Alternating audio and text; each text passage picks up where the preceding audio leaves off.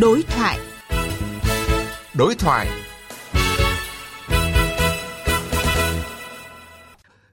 Xin kính chào quý vị và các bạn. Thưa quý vị, dịch vụ công trực tuyến là khâu quan trọng then chốt trong tiến trình cải cách hành chính và triển khai chính phủ điện tử hướng tới chính phủ số. Hiện đã có 4.290 dịch vụ công trực tuyến được cung cấp trên Cổng Dịch vụ Công Quốc gia, chiếm 66% số lượng thủ tục hành chính. Tuy nhiên, số lượng dịch vụ công trực tuyến được sử dụng còn thấp, chỉ khoảng 25,6%. Có thể nói, đưa thành công các dịch vụ công lên môi trường trực tuyến mới chỉ là tạo thêm một kênh để giải quyết các thủ tục hành chính. Điều quan trọng, các cơ quan, đơn vị cần có các giải pháp để người dân khai thác và sử dụng kênh giải quyết thủ tục hành chính trực tuyến, từ đó mới phát huy hiệu quả của dịch vụ công trực tuyến. Đây cũng chính là chủ đề mà chúng tôi bàn luận trong chương trình đối thoại hôm nay trên kênh Thời sự VV1 Đài Tiếng Nói Việt Nam. Xin trân trọng giới thiệu các vị khách tham gia chương trình. Bà Phạm Ngọc Thủy, Giám đốc điều hành Văn phòng Ban Nghiên cứu Phát triển Kinh tế Tư nhân thuộc Hội đồng Tư vấn Cải cách Thủ tục Hành chính của Thủ tướng Chính phủ. Vâng, chào chị. Ông Vũ Hoàng Liên, Chủ tịch Hiệp hội Internet Việt Nam. Vâng, xin ờ, kính chào quý thính giả Đài Tiếng Nói Việt Nam. À, vâng ạ, xin được cảm ơn các vị khách mời đã tham gia chương trình đối thoại hôm nay với chủ đề Dịch vụ công trực tuyến hướng tới phục vụ lợi ích của người dân và doanh nghiệp – Thưa quý vị và các bạn, thưa hai vị khách mời, được khai trương từ ngày 9 tháng 12 năm 2019 đến nay, Cổng Dịch vụ Công Quốc gia đã mang lại nhiều kết quả tích cực với vai trò là cổng tích hợp những thông tin về các dịch vụ công trực tuyến thông qua Cổng Dịch vụ Công Quốc gia. Thì người dân có thể thực hiện rất nhiều các thủ tục hành chính như là thủ tục đăng ký tạm trú, thủ tục đăng ký tạm vắng, thủ tục đăng ký khai tử, đăng ký khai sinh hay là đăng ký giải quyết bảo hiểm thất nghiệp và rất nhiều các thủ tục hành chính khác mà không cần phải đến trực tiếp các cơ quan chức năng có thẩm quyền để có thể đăng ký. Vâng ạ, thưa bà Phạm Ngọc Thủy ạ, bà có thể phân tích rõ hơn về những lợi ích to lớn mà cổng dịch vụ công quốc gia đem lại. À, có lẽ là cho tôi lấy hai cái ví dụ để mọi người có thể hình dung được lợi ích ở góc độ của người dân doanh nghiệp ạ um, có một cái thủ tục mà doanh nghiệp đã và đang thực hiện rất là nhiều trên cổng dịch vụ công quốc gia trong nhiều năm qua bắt đầu từ khi ờ, cổng được khai trương. Đó là thủ tục đăng ký khuyến mãi hoặc là thông báo khuyến mãi. Bây giờ đang là một cái thủ tục mà có tần suất thực hiện nhiều nhất với số lượng rất là nhiều. À, các anh chị hình dung là các doanh nghiệp khi mà có những mặt hàng cần phải khuyến mãi thì sẽ cần phải gửi một cái hồ sơ có thể là một cái bản à, giấy tờ thông báo đến sở công thương. Thế nhưng mà có rất nhiều doanh nghiệp thì uh, có trụ sở ở nhiều tỉnh thành khác nhau. Thế và cái việc mà ở mỗi một tỉnh thành lại phải có một cái nhân viên liên hệ để nộp những cái hồ sơ giấy tờ này và nó diễn biến liên tục bởi vì các doanh nghiệp thường là cái hoạt động khuyến mãi đấy là nó cứ liên tục liên tục là cũng mất rất là nhiều thời gian công sức. Nhưng từ khi có cái thủ tục này ở trên cổng dịch vụ công quốc gia và cho phép doanh nghiệp là có thể tích và nộp cùng lúc cho nhiều tỉnh, nơi mà mình đặt trụ sở. Thì doanh nghiệp tiết kiệm cực kỳ nhiều thời gian công sức. Đấy là một cái ví dụ dễ hiểu để chúng ta thấy được một khía cạnh của lợi ích. Đối với cả những cái thủ tục khác, đặc biệt là trong những cái lĩnh vực mà liên quan đến nhiều cơ quan khác nhau cùng phải giải quyết ấy.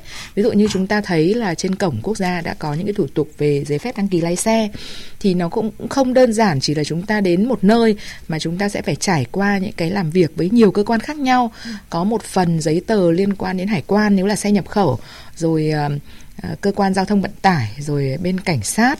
Thế thì ờ, trong cái thời gian vừa qua, sau khi quyết tâm đưa nó lên cổng quốc gia và tích hợp ờ, những cái quy trình thủ tục này, thì người dân là chỉ cần tương tác một lần thôi, dữ liệu được tự động chuyển giữa các cơ quan. Và như thế thì một lần nộp hồ sơ lên và sau đó đến ngày đến giờ là người dân có thể nhận được cái kết quả. Thì đấy là những cái ích lợi mà chúng ta có thể nhìn thấy. Hoặc là một cái ví dụ nữa, chúng ta cũng có thể thấy được rất là rõ cái lợi ích Vâng, đó là những thuận lợi về cả thời gian và vâng. cả tiền bạc và công sức của người dân và doanh nghiệp đó. Chính xác. Vâng, và thưa ông Vũ Hoàng Liên ạ, dưới góc nhìn của ông thì ông đánh giá như thế nào về những lợi ích mà cổng ờ, dịch vụ công quốc gia mang lại cho người dân và doanh nghiệp ạ?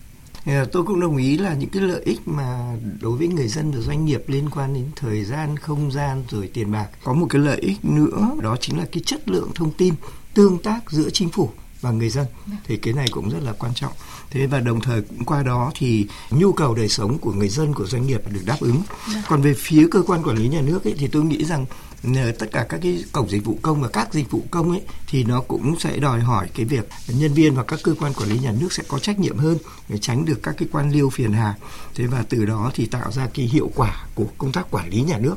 Đồng thời ờ, cái mà hơn hết nữa thì chính là cái sự tin cậy cái lòng tin giữa chính phủ với người dân, với doanh nghiệp, thì tôi nghĩ đây là một cái yếu tố quan trọng nhất à, để mà thúc đẩy cái sự phát triển kinh tế xã hội rồi đời sống người dân à, xây dựng một cái nền văn minh và một cái nền dân chủ thế và tôi cho rằng có một ý nghĩa nữa cũng rất quan trọng à, chính là nó xây dựng một cái uy tín của cái chính phủ uy tín của chính phủ và sức mạnh của quốc gia trong cái xu thế của hội nhập quốc tế. À, như phân tích của ông Vũ Hoàng Liên thì à, đó là cái sự tương tác giữa chính phủ với người dân là cũng là rất là cao ạ. Và các cơ quan quản lý thì cũng cần phải có những cái trách nhiệm với công việc của mình hơn.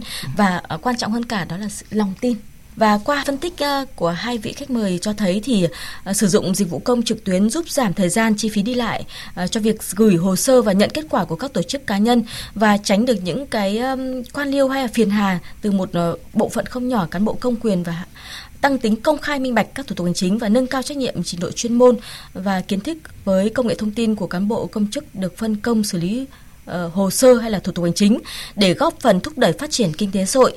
Và để tiếp tục chương trình thì mời quý vị uh, thính giả cùng hai vị khách mời nghe một phóng sự ngắn sau đây.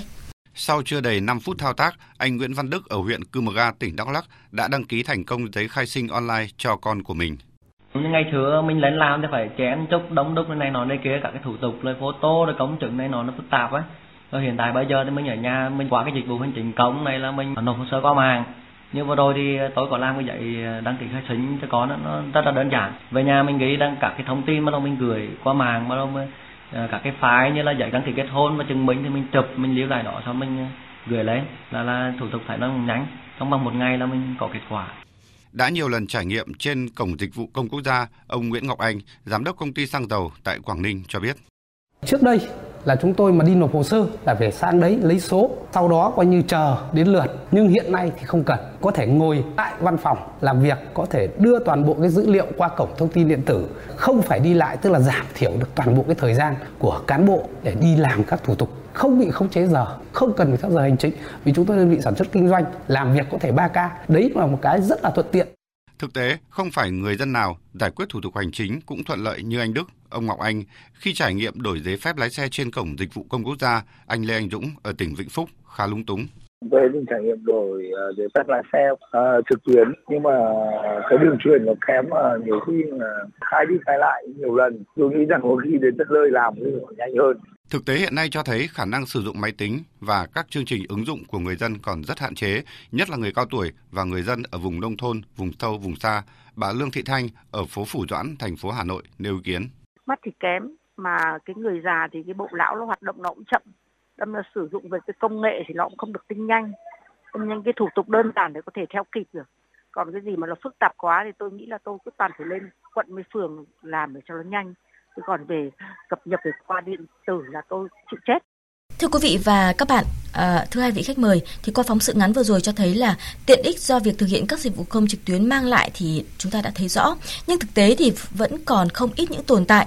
Và điều đáng nói là hiện nay tỷ lệ sử dụng dịch vụ công trực tuyến mức độ 4, tức là mức độ mà người dân có thể ngồi ở nhà để uh, thực hiện các thao tác trên máy tính rồi là nhận kết quả tại nhà thì vẫn còn thấp và hiệu quả của nó thì chưa cao.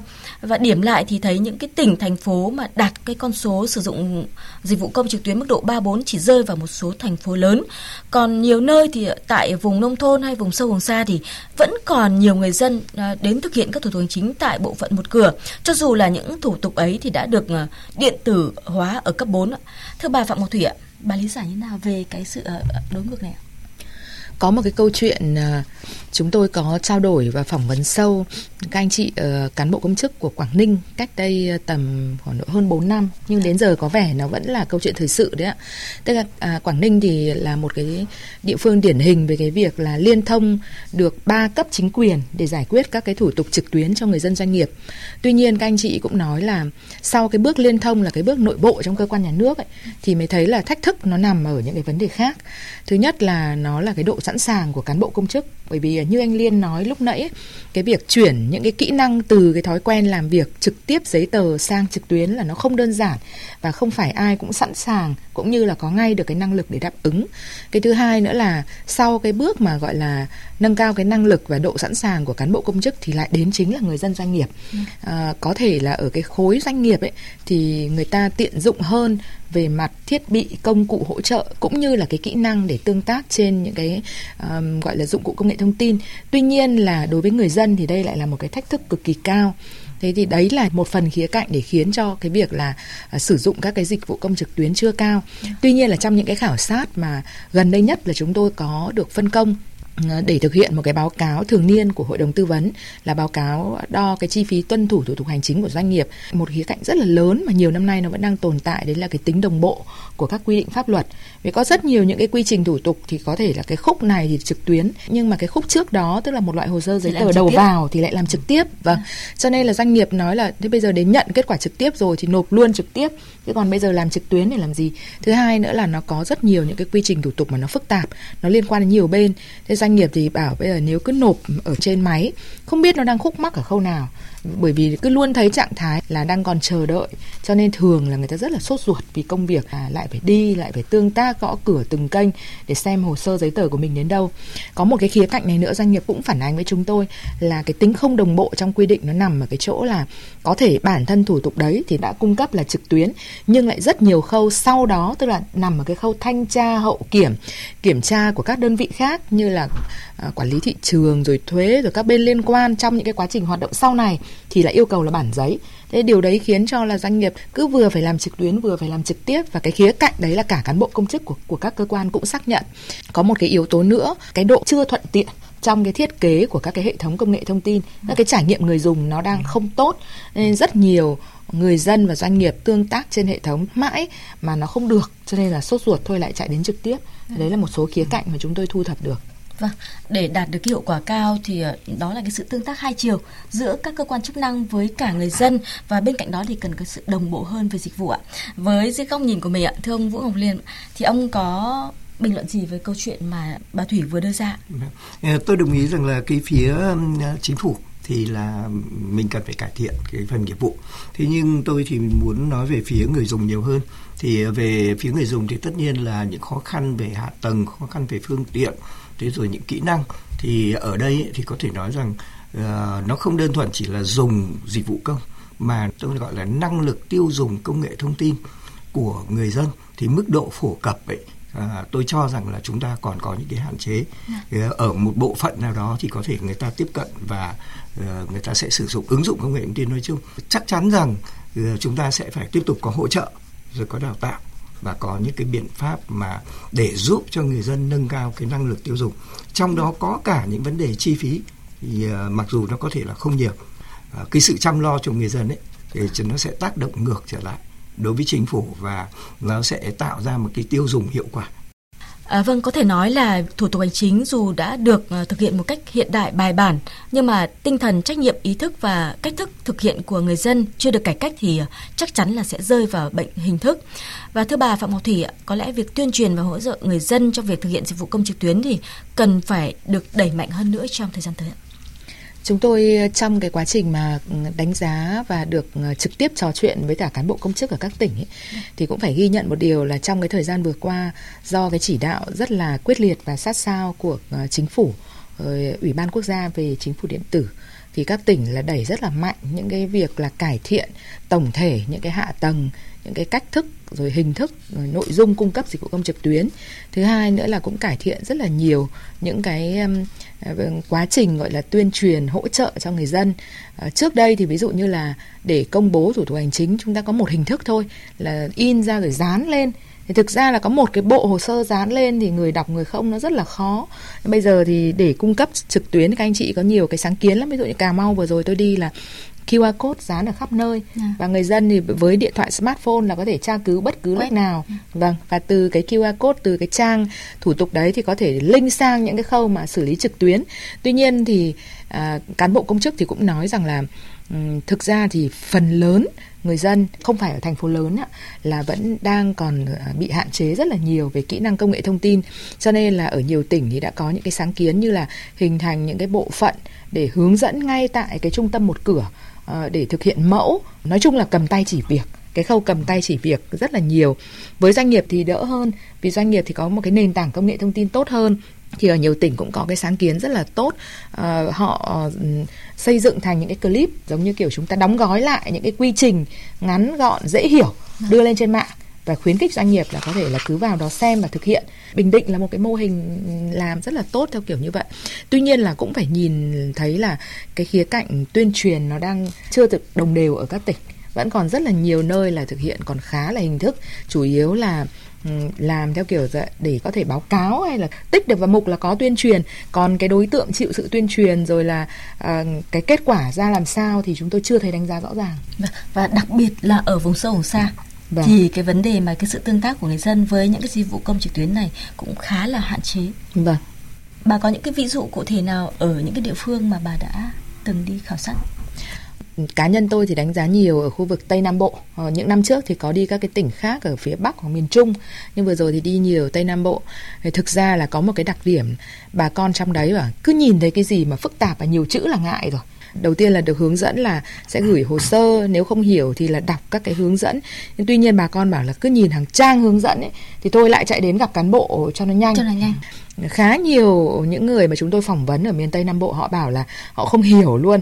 Cho nên là đây cũng là một cái bài toán rất là lớn là chúng ta không chỉ là tung thông tin ra mà chúng ta phải thực sự nghĩ xem là tổ chức thông tin đến như thế nào và làm thế nào để có thể người ta hiểu được những cái dễ thông điệp và dễ tiếp cận và dễ hiểu.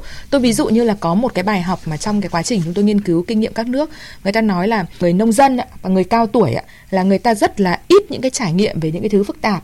Thế thì thay vì là hướng dẫn trên một cái điện thoại nhỏ thì người ta có những cái màn hình tivi vì sao? Bởi vì hầu như nhà nào cũng có tivi dạ. ít nhất là với tivi là người ta quen cái thao tác rồi. Thế vậy thì hướng dẫn trên tivi thế là cái việc mà người ta có thể hiểu được những cái thông điệp người ta thao tác được trên những cái màn hình lớn kiểu tivi là nó sẽ dễ hơn so với việc là uh, thực ra vẫn là một cái trang văn bản dày cộp. Thay vì phát cho trực tiếp thì chúng ta gửi qua email. Thì cái hình thức đấy là nó nó chưa được hiệu quả. Đây cũng là một vấn đề lớn mà tôi nghĩ là cần phải cân nhắc và cải thiện trong thời gian tới. Như vậy là với bà Phạm Thị Ngọc Thủy thì đó là một cái câu chuyện về việc mà tuyên truyền làm thế nào để mà người dân có thể là hiểu hơn và à, biết rõ hơn cái cách khi mà đi thực hiện dịch vụ công trực tuyến. Và thưa ông à, Vũ Hoàng Liên ạ, để thu hút người dân doanh nghiệp à, sử dụng các dịch vụ công trực tuyến thì việc thực hiện các thủ tục hành chính cần phải đơn giản, dễ hiểu, dễ thao tác và kết quả thì cũng cần phải được trả nhanh và đúng hẹn. À, ông Vũ Hoàng Liên có bình luận gì về cái nhận định này? Tôi nghĩ là cái cái đấy là hoàn toàn chính đáng. Đối với người dân thì mọi thứ là họ chỉ cần là rất là đơn giản và hiệu quả.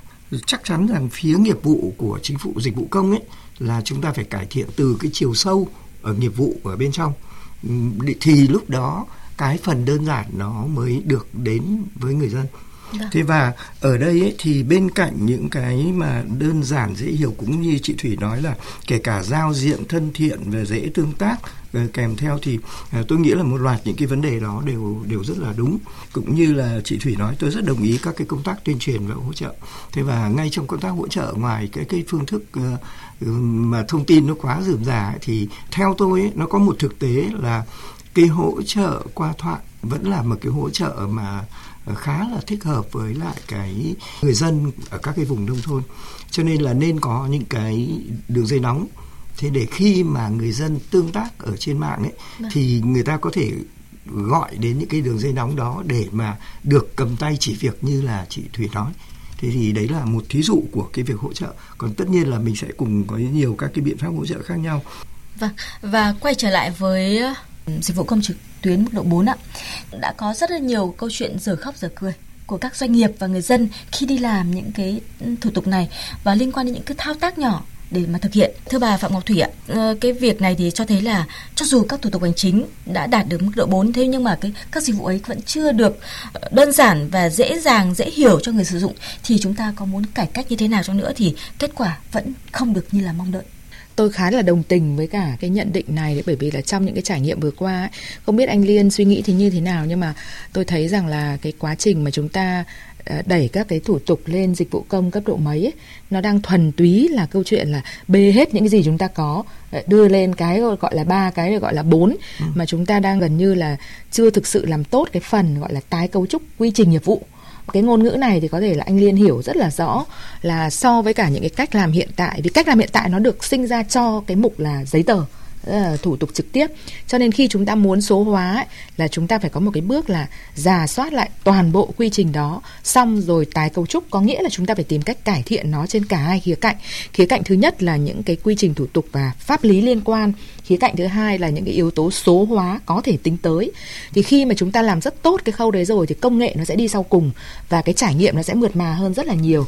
Còn như hiện tại thì rất nhiều đơn vị công bố là ừ, cấp độ 4 nhưng mà cái cái quá trình đấy thì nó trúc chắc một cách kinh khủng. Hồ sơ giấy tờ ví dụ như là chúng tôi uh, upload lên nhưng mà nó cứ liên Chỉ tục một thao tác thôi. vâng một thao tác thôi. Gửi scan ban đầu gửi lên thôi là đã không gửi được. Hoặc là có những cái tình huống là gửi xong rồi thì các doanh nghiệp nói là không submit được. Gửi hết thông tin điền hết thông tin rồi nhưng cái nút submit nó lại bị hỏng hay là có những cái tình huống nữa là có những cái thủ tục có tính liên thông ạ? Ờ, trong những cái lĩnh vực liên quan đến xuất nhập khẩu là cái tình huống này rất là nhiều. Thì một cơ quan bộ ngành trả ra cái kết quả của kiểm tra chuyên ngành sau đó thì bắt đầu là doanh nghiệp thì nhận được rồi. Nhưng mà bên phía cơ quan à, tiếp theo cần phải à, xử lý ví dụ như cơ quan hải quan đi thì cái màn hình của hải quan thì không nhìn thấy được cái kết quả đó thế là doanh nghiệp cứ chạy vòng vòng ở giữa và vì sốt ruột cho cái đơn hàng của mình thì lại phải đi xin một cái xác nhận bằng bản giấy. Nói chung nó rất nhiều tình huống giờ khóc giờ cười mặc dù chúng ta có nói là đã toàn trình tức là cấp độ 4 mới được bây giờ gọi là toàn trình nhưng cái độ mượt mà là chưa đạt. Vâng, thưa ông um, Vũ Hoàng Liên ạ, ông có bình luận gì? Cụm từ mà bà Thủy vừa đưa ra đó là tái cấu trúc quy trình thực hiện? Ờ, Tôi rất đồng ý. Và khi tái cấu trúc này thì ngoài cái chuyện đơn giản hóa quy trình nghiệp vụ hay là hiệu quả cái hàm mục tiêu thì cái mà nhìn nhận được đặc điểm của công nghệ, đặc điểm ờ, xu thế số và đặc điểm của các đối tượng phía nhà nước cũng như là phía người dân và doanh nghiệp ờ, ở trong một cái gọi là chuyển đổi số thì lúc đó chúng ta sẽ nhìn nhận ra được cái quy trình thay đổi rất nhiều và đơn giản rất nhiều. Cho nên là tái cấu trúc quy trình đây không đơn thuần chỉ là đơn giản nghiệp vụ mà phải nhìn nhận đến đặc điểm cơ hội của xu thế số tôi nghĩ rằng là cái việc mà chúng ta đơn giản rồi dễ hiểu dễ dùng rồi trả kết quả nhanh để có uy tín cho người dùng thì đồng ý thôi. Thế nhưng mà có một cái ý mà à, đi kèm theo cái việc mà chúng ta có thể đạt được cái mục tiêu mà uh, tin cậy để cả người dân và doanh nghiệp dùng cũng như là giảm thiểu hiệu quả thì tôi cho rằng nó có một cái ý cái này là cái cách nói của cá nhân tôi thôi. Tôi gọi là là tin cậy số. Thế thì sở dĩ vì sao hiện nay vẫn còn nhiều giấy tờ là bởi vì người ta chưa tin các cái dữ liệu số? Chưa tin những thông tin đã số hóa thành ra là cứ phải dùng giấy tờ. Thế thì làm thế nào để chúng ta có thể tin cậy số? Thì đây là một vấn đề mà đi kèm với cái chuyện mà gọi là tái cấu trúc quy trình. Thì à, chúng ta làm sao phải có được dữ liệu, đạt được cái độ tin cậy? Và chia sẻ cũng thế thôi. Công nghệ có thể chia sẻ, dữ liệu có thể số hóa và thực tế theo tôi thì cấp độ 4 hay không thì tôi nghĩ rằng lúc này chúng ta vẫn chỉ đạt được cái mục tiêu là cập nhật dữ liệu và thu thập dữ liệu và trao đổi dữ liệu thôi chưa còn uh, dữ liệu đủ độ tin cậy để ra quyết định gọi là thực hiện hành vi quản lý nhà nước hay hành vi phục vụ người dân và doanh nghiệp vẫn còn là vấn đề cần phải suy nghĩ. Câu chuyện uh, tin cậy số thì đó cũng chính là cái sự chăn trở của các nhà quản lý hiện nay. Chúng tôi cũng đọc được điều đấy trong những cái chỉ đạo điều hành À, từ ờ, thủ tướng chính phủ cho đến các cơ quan đầu mối được phân công. Nói về tin cậy có nghĩa là câu chuyện của dữ liệu và xác thực dữ liệu. Thế thì trong thời gian vừa qua thì khi được tham gia một phần dù nhỏ thôi vào những cái quá trình này thì chúng tôi thấy đang có mấy cái hướng đang được triển khai rất là mạnh. Thứ nhất là hoàn thiện các cái khung pháp lý mà có liên quan đến à, các cái yếu tố của quản lý sử dụng xác thực dữ liệu. Ừ, chia sẻ dữ liệu nữa. Thứ hai nữa là cái quá trình mà kết nối trên thực tiễn. Tuy nhiên là cái kết quả thì nó chưa thực sự được là như kỳ vọng.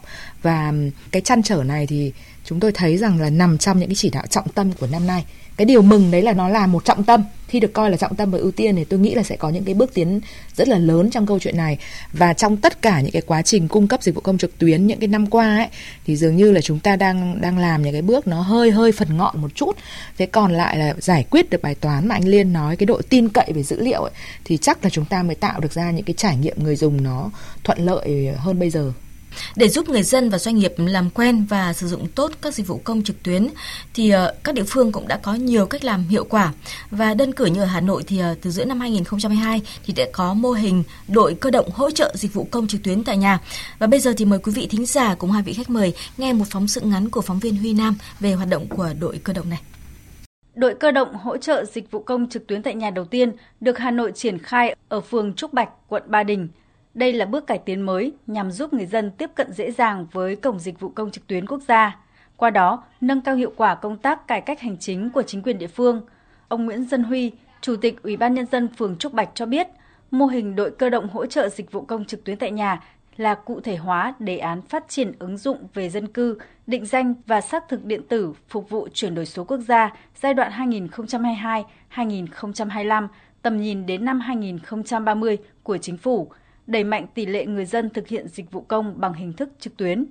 Trong cái quá trình chúng tôi ờ, triển khai thực hiện ờ, thì các bạn cán bộ ủy ban nhân dân phường có sử dụng hình thức là trực tiếp mang máy tính đến nhà các hộ dân để ờ, cầm tay hướng dẫn các bác nhiều tuổi hoặc là những bạn mà chưa có thực hiện cái dịch vụ công trực tuyến lần nào thì chúng tôi cầm tay hướng dẫn và bằng cái hình thức này thì nó có rất là hiệu quả. Qua một thời gian thực hiện, mô hình đội cơ động hỗ trợ dịch vụ công trực tuyến tại nhà đã nhận được sự hưởng ứng của người dân. Theo bà Mai Phương, trú tại số nhà 57, phố Châu Long, phường Trúc Bạch, quận Ba Đình, việc cán bộ phường đến tận nhà hướng dẫn sử dụng dịch vụ công không chỉ giúp người dân tiết kiệm được thời gian, không phải đến trụ sở phường mà còn hiểu biết thêm về công nghệ cũng như phòng tránh được các hình thức lừa đảo qua mạng xã hội. Bà Mai Phương cho biết. Anh em mà trong tổ làm rất là nhiệt tình, Vâng, chị cũng rất là cảm ơn. Nếu mà dân mà cứ được tuyên truyền với lại à, bên phường mà tích cực như này thì à, rất là tốt. Vâng ạ, à, thưa hai vị khách mời, qua phóng sự ngắn vừa rồi cho thấy rõ ràng là cái việc mà tổ chức các đội ờ, cơ động hỗ trợ dịch vụ công trực tuyến tại nhà là một cách làm khá là hiệu quả để mà giúp người dân có thể giải quyết ngay các vướng mắc phát sinh khi mà sử dụng ờ, dịch vụ công trực tuyến. Và trên thực tế thì chắc hẳn cũng có rất là nhiều cách làm tương tự để mà giúp người dân sử dụng tốt hơn các dịch vụ công trực tuyến ạ. À, thưa bà Phạm Ngọc Thủy, bà có bình luận gì về câu chuyện này? Thực ra thì đây là một cái cách làm mà cá nhân tôi cho là cũng tốt thôi. Thế nhưng mà chúng ta không có quá nhiều nguồn lực và con người để chúng ta đi làm những cái mô hình như vậy. Trong khi cái nhu cầu về dịch vụ công về thủ tục hành chính thì nó cứ hàng ngày hàng giờ nó liên tục. Một cái kinh nghiệm mà chúng tôi nghiên cứu ấy, ờ, cái này cũng không phải đâu xa. Ờ, một trong những cái nước người ta đã rất thành công về thương mại điện tử là, là Trung Quốc thì họ dùng cái lực lượng các bạn thanh niên trẻ. Tức là người ta sẽ cho các bạn ấy trải nghiệm trước huấn luyện rồi sau đó là các bạn ấy sẽ trở thành lực lượng hướng dẫn trở lại đối với cả ông bà, bố mẹ của mình. Thì đấy là một cách tiếp cận rất là tốt. Bà con vẫn thích là khi cảm thấy là có những cái người xung quanh mình hướng dẫn cầm tay chỉ việc cho mình. Cho nên cái mô hình này thì cần phải được duy trì. Tuy nhiên là phải giải quyết được bài toán là lực lượng này ở đâu ra và nguồn lực thế nào và động lực thế nào cho họ nữa. Thế thì hơn ai hết là lực lượng rất mạnh bây giờ chính là lực lượng của đoàn thanh niên. Cái này chắc là phải tính thành một cái chương trình có tính là chiến lược quốc gia đấy ạ. Ờ, để bên cạnh những cái hoạt động trước giờ À, đoàn thanh niên vẫn đang làm có tính là phong trào những cái hoạt động à, vui. Thì bây giờ là đi vào chiều sâu là tham gia giải quyết một phần cái bài toán lớn quốc gia thì tôi nghĩ là sẽ gia tăng hiệu quả. Tôi rất đồng tình với ý của chị Thủy. Ờ, thực ra trước đây khi mà chúng tôi cung cấp dịch vụ internet mà đưa internet vào nông thôn ấy thì chúng tôi đã làm việc này. Có thể nói là hiệu quả tốt.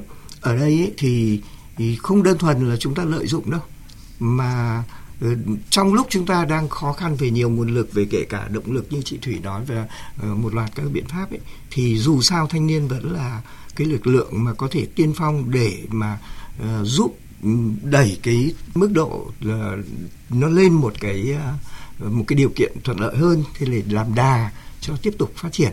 Còn bảo là thanh niên sẽ chạy suốt cả cái hành trình đó thì thì điều đấy chứng tỏ rằng trong cái chương trình kế hoạch và phương pháp của chúng ta là cũng có những cái vấn đề. Nhưng mà cái lực lượng thanh niên cộng với lại một loạt các cái cơ chế ờ, cùng với nhiều biện pháp khác nữa thì tôi cho rằng là ừ, rất là hay. Đó là những cái mô hình để có thể mà giúp việc thực hiện dịch vụ công trực tuyến làm thế nào để mà nó có sự tương tác và nó có hiệu quả tốt hơn.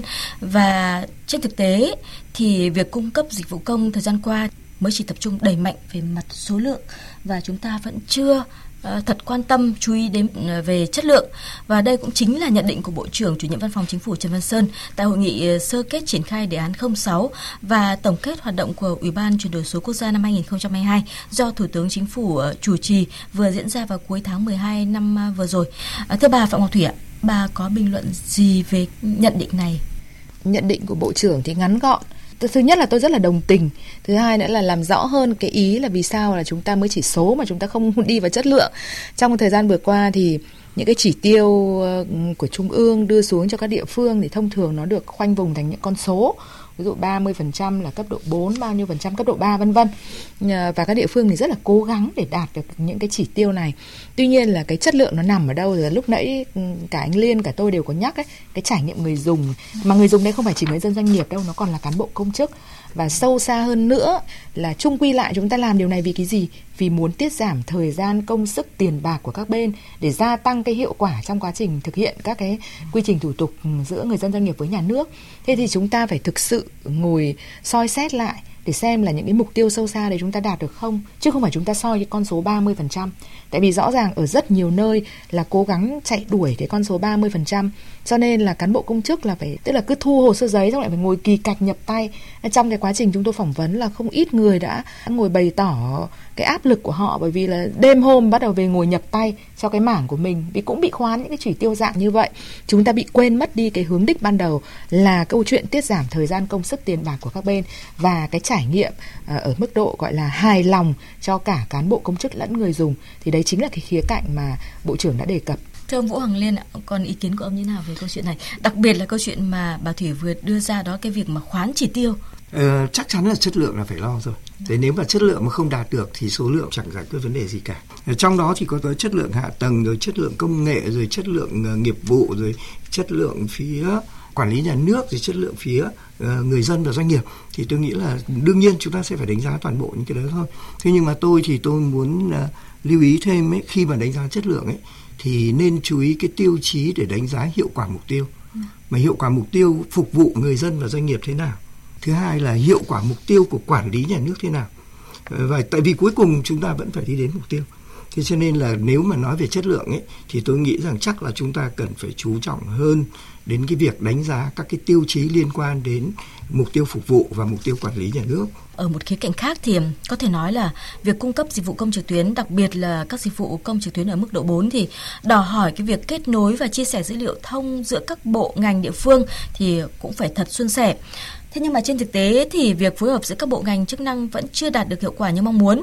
Và theo báo cáo thì hiện còn có khoảng 33 địa phương và 10 bộ ngành chưa đảm bảo được yêu cầu để kết nối giữa hệ thống thông tin giải quyết thủ tục hành chính với cơ sở dữ liệu quốc gia về dân cư. Thưa bà Phạm Ngọc Thủy ạ, việc chậm trễ này thì có ảnh hưởng như thế nào đến việc mà khai thác và sử dụng của người dân và doanh nghiệp trong cái dịch vụ công trực tuyến mức độ 4 ạ?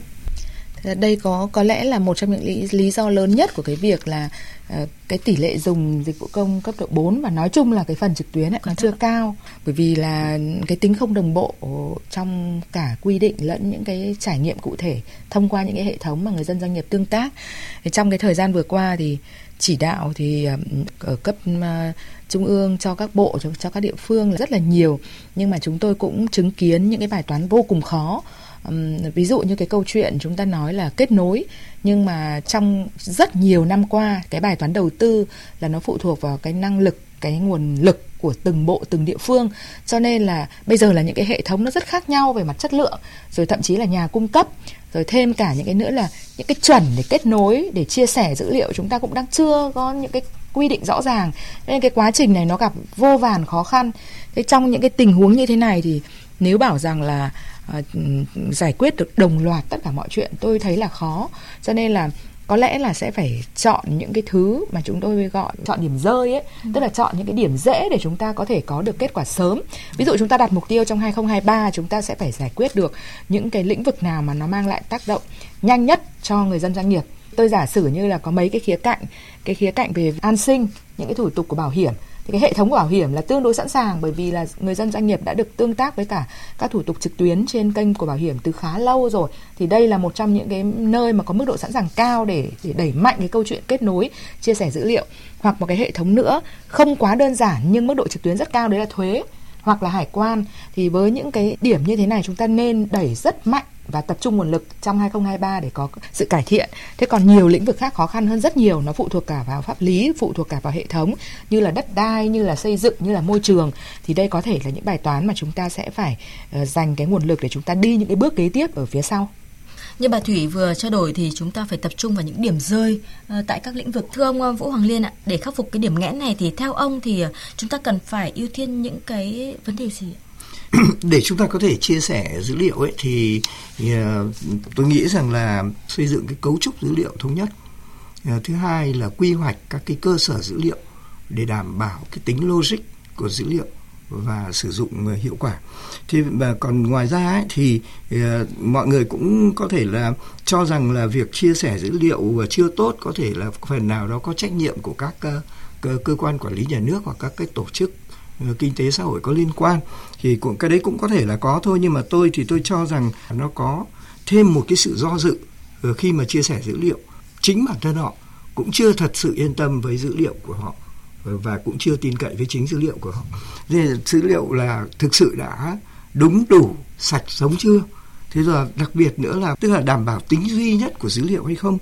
Thế thì rất có thể là bản thân những cái bên mà họ cập nhật dữ liệu như vậy ấy có thể là họ cũng còn có những cái sự chưa tin tưởng thành ra là cái việc do dự trong việc chia, chia sẻ dữ liệu cũng là một yếu tố mà chúng ta cũng cần phải cân nhắc còn các yếu tố công nghệ thì chúng ta chắc chắn phải lo rồi nhất là vấn đề quy hoạch Ờ, cơ sở dữ liệu và thống nhất các cơ cấu trúc dữ liệu ấy yeah. nhưng dù sao đứng về mặt công nghệ ấy, thì tôi nghĩ rằng là các phương án là thường là nó tương đối khả thi là chúng ta đạt được thế nhưng mà cái phần mà à, đảm bảo độ tin cậy dữ liệu để ở bên cung cấp là tự tin dám cung cấp và bên lấy để dùng cũng có thể tự tin để mà dám lấy dùng thì tôi nghĩ rằng đây lại chính là vấn đề mà chúng ta cần phải chú ý.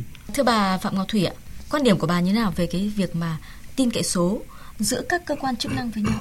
Điều này là yêu cầu có tính bắt buộc đấy ạ. Vì nếu trong trường hợp chúng ta không có được những cái dữ liệu đủ độ tin cậy thì chắc là đấy, các cơ quan vẫn còn có có thể một phần nó là cái tâm lý người ta đang không sẵn sàng, tạo nên cái tâm lý không sẵn sàng. Thứ hai cũng là lý do trì hoãn cho cái quá trình mà đang rất là cấp thiết hiện nay. Tuy nhiên là cái việc này bây giờ chúng ta trông chờ vào từng cơ quan là rất khó nó phải có thứ nhất là những cái khung pháp lý để vâng. làm nền tảng cho cái quá trình à, thế nào là sự tin cậy. Cái này nó phải có tiêu chí. Thứ hai nữa là cái chuẩn để trao đổi dữ liệu nó phải rất là rõ ràng. Thì lúc đấy là nó sẽ tạo ra những cái dữ liệu mà nó đồng bộ và nó có cái tính tin cậy cao. À, còn thêm những cái vấn đề nữa là trong cái quá trình mà tương tác của người dân doanh nghiệp ấy đâu đó ấy, là nó vẫn có những cái rủi ro trong việc là những cái thông tin nó đang chưa chuẩn. Do gì hoặc là do gì thông tin? đúng rồi do gì thông tin tức là cái tính an toàn của các thông tin. Có thể an toàn nó là một khía cạnh khác tính tin cậy nó là một khía cạnh khác. Nhưng mà người dân doanh nghiệp khi mà người ta thực hiện trực tuyến thì cán bộ công chức còn lo ngại là cái thông tin người ta nộp người ta scan các thứ người ta gửi lên trên các cái hệ thống trực tuyến thì nó đang chưa đủ độ tin cậy. Thế bây giờ làm thế nào cho tất cả những câu chuyện này thì tôi vẫn quay trở lại quan điểm là pháp lý phải đi trước một bước và pháp lý xong thì bắt đầu là đến những cái bài toán của triển khai của tuyên truyền. Theo bà thì ờ, cái hệ thống pháp lý của chúng ta hiện nay đã đầy đủ chưa ạ? Pháp lý vẫn là đang là bài toán lớn đấy ạ. Chưa phải là cái câu chuyện mà đã đủ thuận lợi cho cái tiến trình trực tuyến hóa các cái dịch vụ công trực tuyến cũng như là cái nỗ lực chính phủ điện tử đâu ạ. Bởi vì là Ờ, như tôi đã nói nó có hai cái hệ thống pháp lý như thế này chúng ta cần phải quan tâm. Thứ nhất là những cái hệ thống pháp lý cho chính cái lĩnh vực uh, chính phủ điện tử này. Có những bước tiến trong những cái năm qua nhưng nó vẫn còn một số những cái khung cơ bản nữa cần phải hoàn tất nốt. Thứ hai nữa là pháp lý ở những lĩnh vực khác mà thông qua đó người dân doanh nghiệp người ta tương tác với cả ừ, cơ quan nhà nước. Thì suốt cả cuộc nói chuyện chúng tôi cũng cũng đã chia sẻ những cái ví dụ rồi. Nó cứ nửa trực tiếp nửa trực tuyến quy định ở khâu này thì trực tiếp nhưng khâu, sau trực tuyến cái tính không đồng bộ trong các hệ thống pháp lý nó đang chưa được đảm bảo tôi nghĩ rằng là trong thời gian tới nếu thực sự à, chính phủ là đang đẩy rất là mạnh về cái bài toán này thì phải có một cái um, quyết tâm trong việc là giả soát cái tính đồng bộ của, của pháp lý. Dạ. và có thể là chúng ta không làm được tất tần tật mọi thứ một lúc thì chúng ta lại phải quay trở lại với bài toán là chọn ưu tiên chọn điểm rơi và tập trung vào để già và nó cũng không phải chỉ là pháp lý ở trong cái quá trình mà thực hiện thủ tục hành chính đâu nó còn cả cái quá trình sau đó. Vì cả cán bộ công chức lẫn người dân doanh nghiệp đều nói này quá trình của quản lý thị trường này quá trình của hậu kiểm này quá trình của thanh tra quá trình của kiểm tra. Thế bây giờ cái khâu thực hiện thì trực tuyến nhưng tất cả các cái quá trình phía sau mà đòi hỏi bản giấy thì thì thì làm sao mà chúng ta có thể tạo động lực cho quá trình trực tuyến được? Thì đấy là những cái tình huống mà tôi nghĩ là khâu pháp lý sẽ là rất là trọng tâm. Vâng, và quan trọng và phải đi trước một bước ạ vâng. với những bất cập và điểm kẽn như hai vị khách mời ờ, phân tích ờ, ít phút trước đây. Theo các vị khách mời thì ờ, thời gian tới các cấp các ngành chức năng cần có những giải pháp đột phá như nào để mà thực hiện hiệu quả chỉ đạo của Thủ tướng Chính phủ Phạm Minh Chính rằng là năm 2023 là năm tạo lập và khai thác dữ liệu để tạo ra giá trị mới với nhiệm vụ trọng tâm là số hóa, xây dựng kết nối, chia sẻ dữ liệu giữa các bộ ngành địa phương là bảo vệ dữ liệu cá nhân và khai thác sử dụng dữ liệu để phục vụ ngày càng tốt hơn cho người dân và doanh nghiệp, xây dựng một nền kinh tế thị trường định hướng xã chủ nghĩa độc lập, tự chủ gắn với tích cực chủ động hội nhập quốc tế sâu rộng, thực chất và hiệu quả. Trước hết thì xin ờ, mời ý kiến của ông ờ, Vũ Hoàng Liên ạ. À, vâng, à, tôi thì tôi nghĩ là có mấy cái ý này mà chúng ta cần phải uh, quan tâm như là những cái giải pháp.